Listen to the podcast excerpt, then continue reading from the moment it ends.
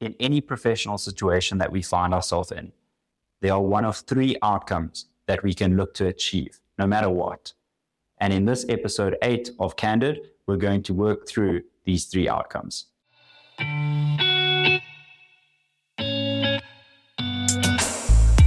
So, the three outcomes we can look to achieve in any situation professionally is learning, earning, or returning.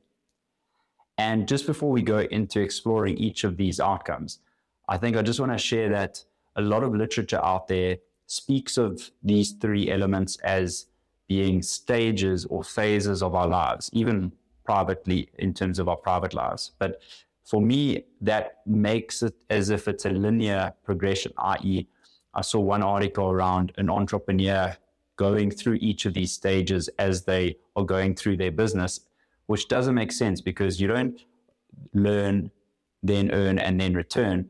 You actually can do many of these outcomes together within any situation. So I just wanted to note that before we carry on. Jumping into the first outcome, that is around learning. And how I like to split learning is into two categories the one being skills and the other being experience. Within the skill side of things, we can look to either learn new skills or refine existing skills.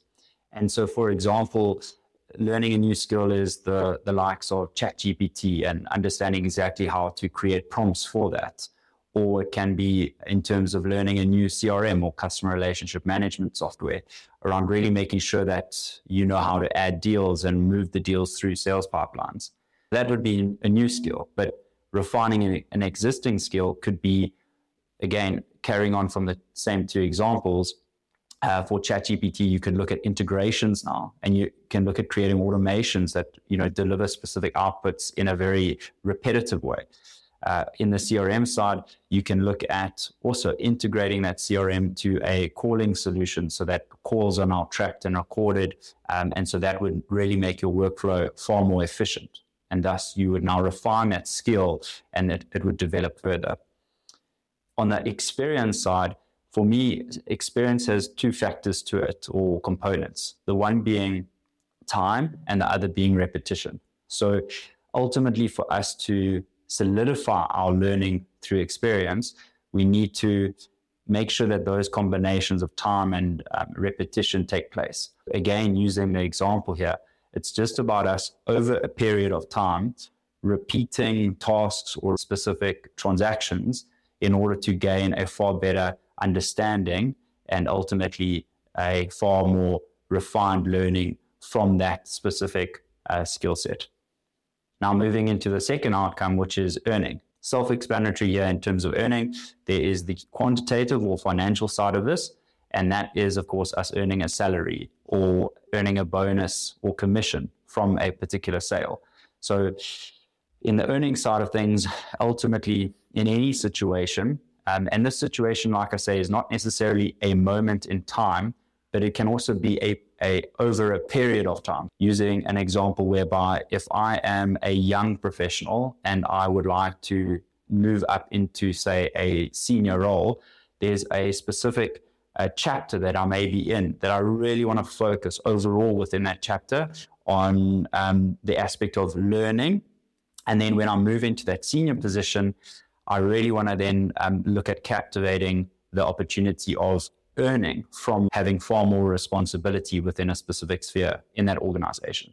So it's not necessarily an outcome at a specific moment in time, but overall it can be a chapter in your life, it can be a period of time within that as well. So going back now to the earning side, the quantitative is, is self-explanatory, being financial in nature, but there's also a qualitative aspect as well to earning, and that is your reputation. And I think as you grow within any professional environment, you start to realize how impactful and how compounding a, a positive influence on your reputation can be to the progress of your career. I found this to be um, the case for mine. So I think not only can we earn from you know any situation through a financial means but we can also do it through the reputational and more um, say intangible aspects of the benefits from that situation And now on to the final outcome that we'd like to achieve in any situation, which is returning. Some people also call this contributing, but for me, I think it's inherent in understanding returning and what it ultimately means. So, practically speaking, the one way that we can return is through, again, the quantitative side of things. We can uh, invest in an initiative uh, that helps uh, younger professionals or a specific segment of professionals, like previously disadvantaged professionals, so that they can gain access to specific opportunities to grow within their career. So that's one way that we can return.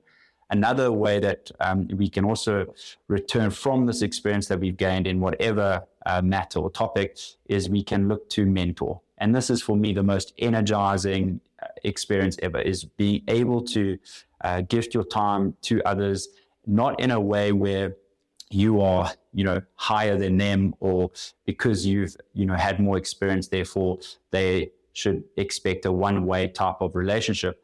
It's more so that you can give up the opportunity to share your perspective, even give advice, and for them to then just refine their perspective of a specific decision that they're looking to make or a specific career path that they're wanting to move toward.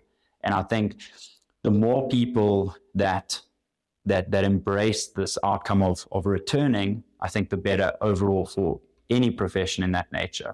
And even if we look at the returning aspect when it comes to mentorship, a lot of the times people wait until they're at the end of their career because then they've you know been able to demonstrate that they have something to say. But no matter what stage you're in right now i'd highly recommend that you um, look to mentor others even in an informal manner which is actually i would say the most organic and the most impactful.